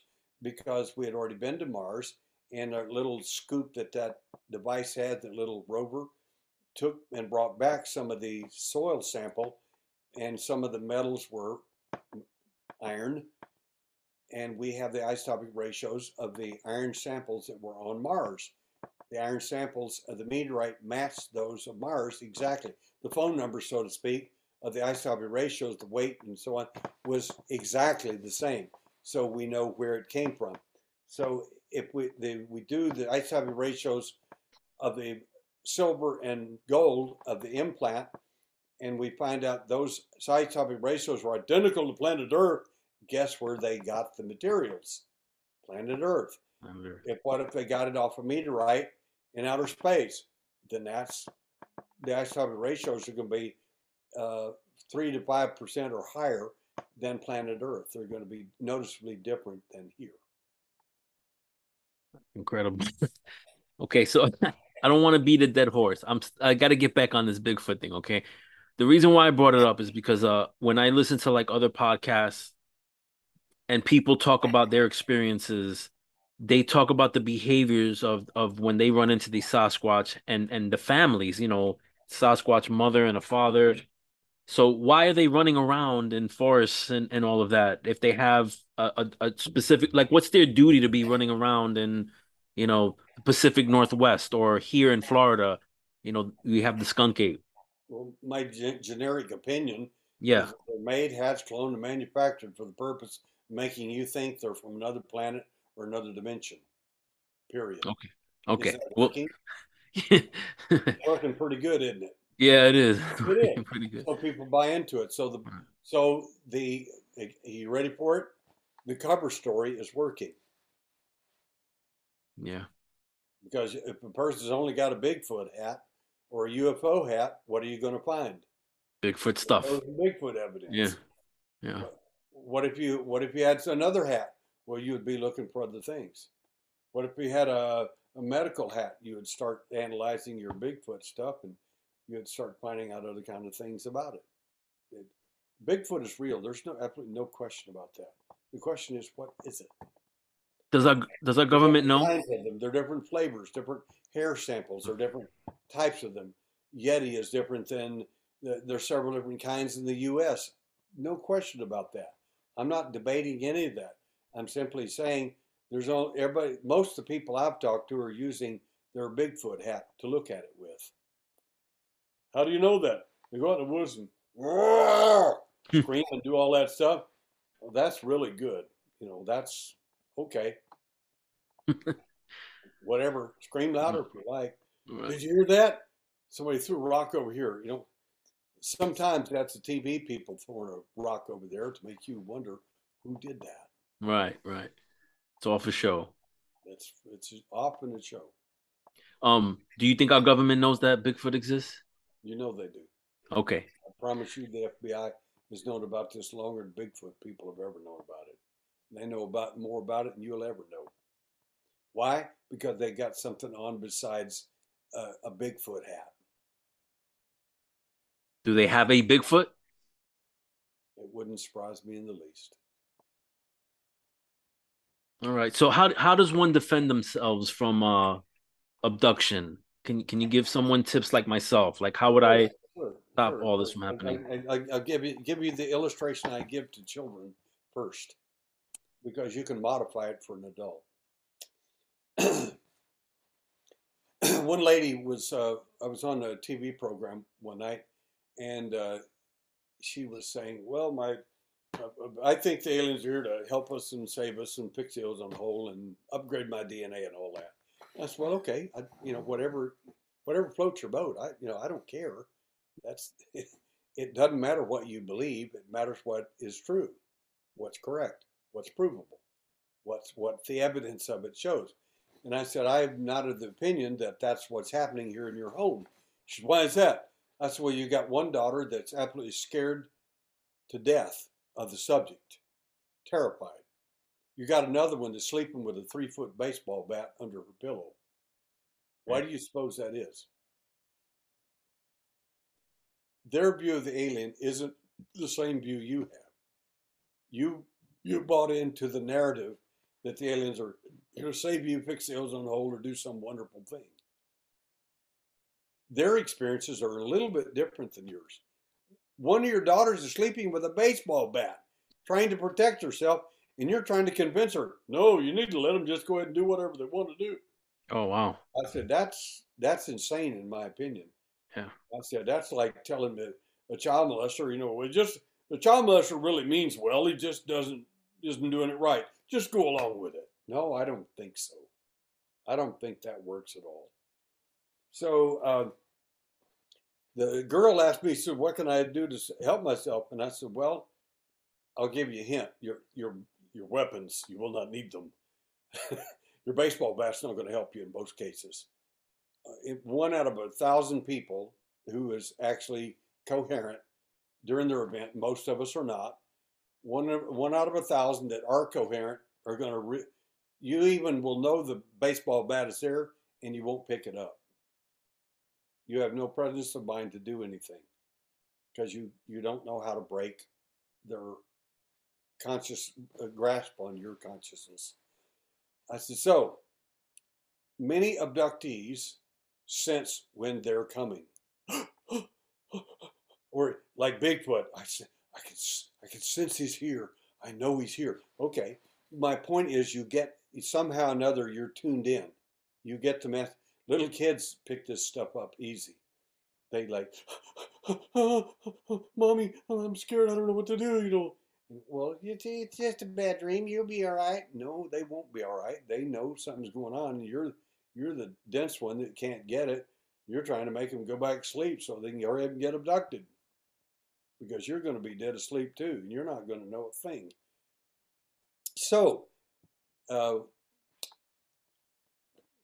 one lady, a Pentecostal lady, a wonderful lady, came to a conference I was speaking at in Columbus, Texas and she can tell she's Pentecostal. She had this beautiful long dress on, absolutely beautiful, and she had two of the most beautiful little girls in her, her holding on to, to, about two, three years old, and she was standing there looking at me after my presentation, and she was in tears, just tears streaming down her face. And I looked I knew exactly what the problem was.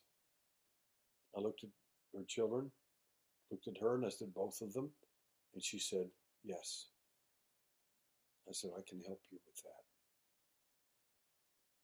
I'll help you. And what the easiest thing to tell a parent is the following teach your child a nonsensical song. When I grew up, the nonsensical song everybody knew M I C K E Y M O U S E Mickey Mouse. Because everybody watched the Mickey Mouse Club. It's on TV. All kids watched it after they got it from school row, row, row your boat. It doesn't make any difference what the song is. Something nonsensical that you can say over and over and over and over until you drive the alien nuts. I told you the guy that coming to get you in most cases has an IQ of 80. How is it how difficult is it to confuse somebody with an IQ of 80? Just start when you feel the sense that they're coming, just start oh, row, row, row your boat gently down the stream, merrily, merrily, merrily, over and over and over. And after a while, you find, well, what, what didn't come get me? Because they can't access you. You're not in a sleep state where they can just walk in and take whatever they want. They can co opt your consciousness. What if they can't do that? Now, can you expand that to do other bigger and better things? Of course you can. Yes, you can. Sure, you can.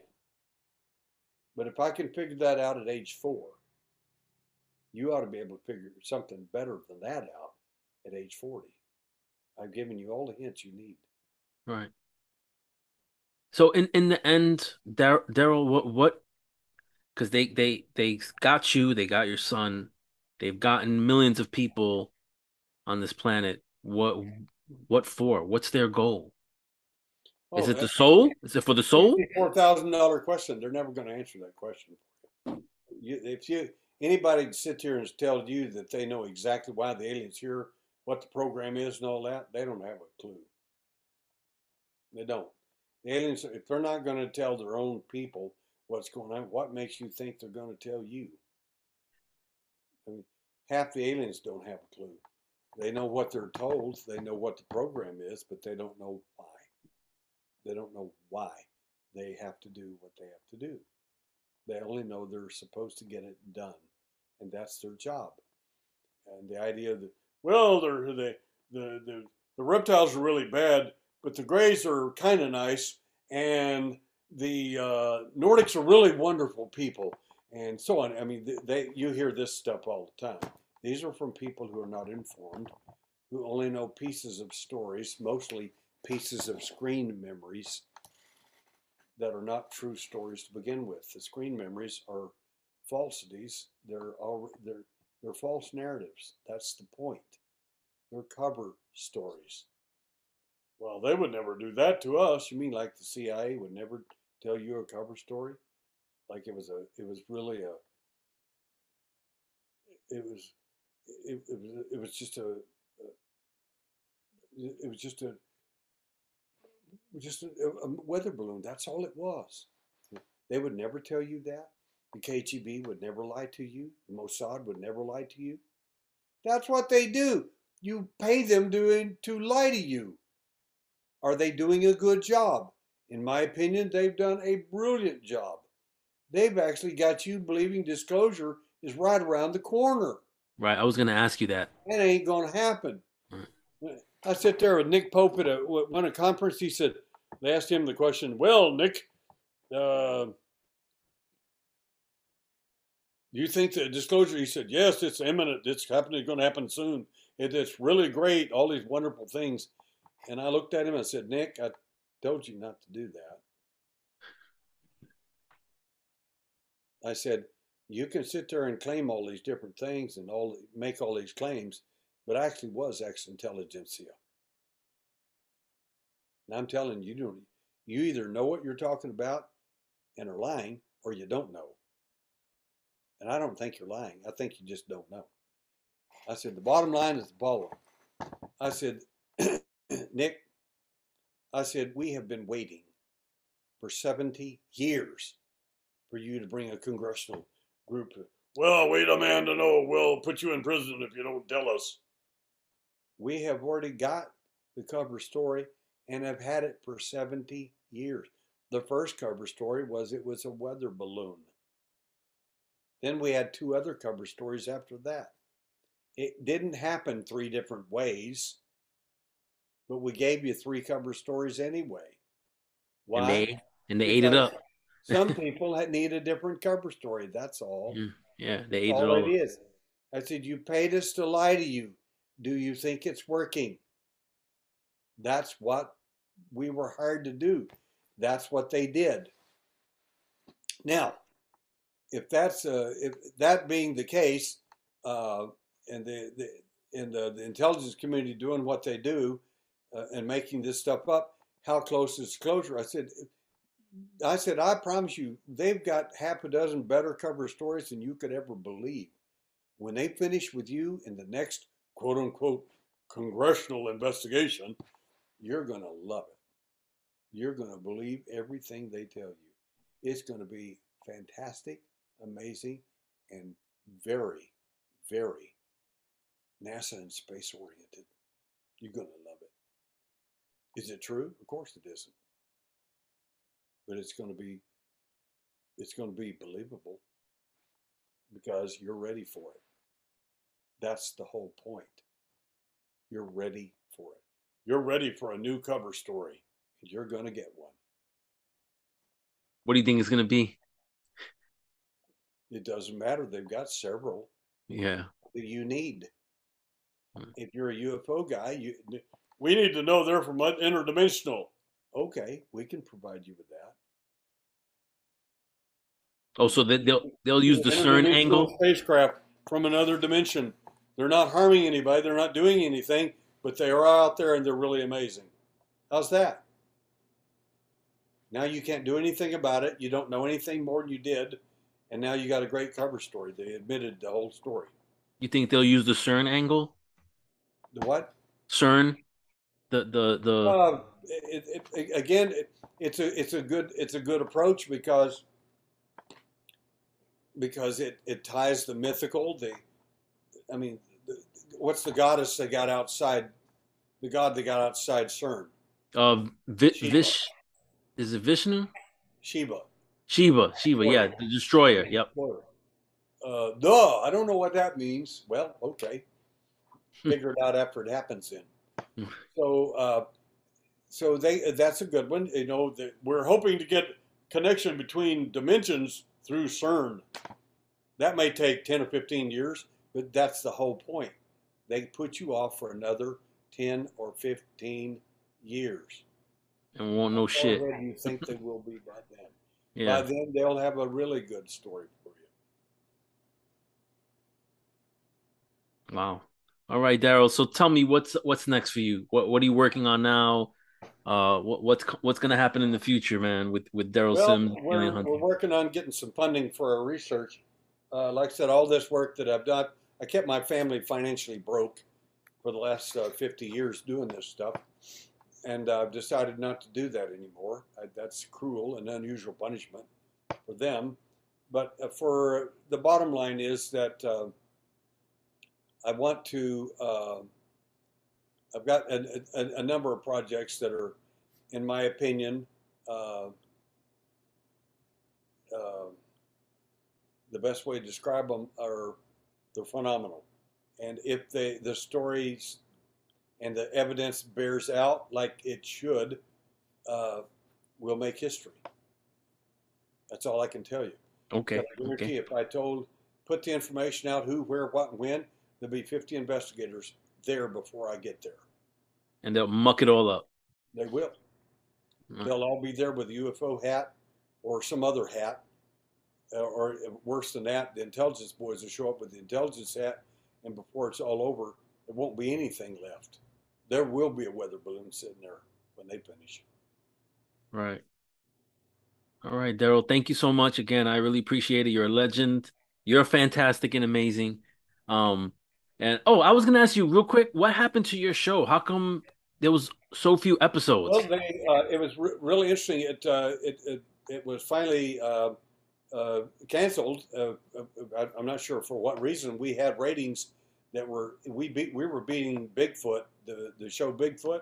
Yeah, we're, we're beating it to death every night. Yeah, I know. I mean, I'm not picking on anybody. I'm just saying right. that the show show was going in some really great directions. We were all very happy with it, but uh, I I don't know. Yes, that's you'd have to ask them. They did but, that. Uh, I'm working on uh, something new, and uh, we'll see how that works out. Yeah, they did that to you, and they did that also to Birnes when he had the UFO Hunter show uh his show was was was phenomenal as well and they just boom, they they just cut him off but uh but um okay. send me uh whatever links you want me to put you know in the youtube uh sure on the, bottom uh, youtube thing bottom line if uh if people want to contact me or ask any questions uh just email me or go to a- thealienhunter.com and when you get there just the alien hunter the and click on the, my contact down there, and you can ask any questions you want to know, and I'll answer them for you as best I can. If I don't answer it, then I didn't get it. So don't get mad at me. Just redo the email because if I get it, I'll answer the questions. I answer all emails that come to me. Right. And that's all there is to it. I will.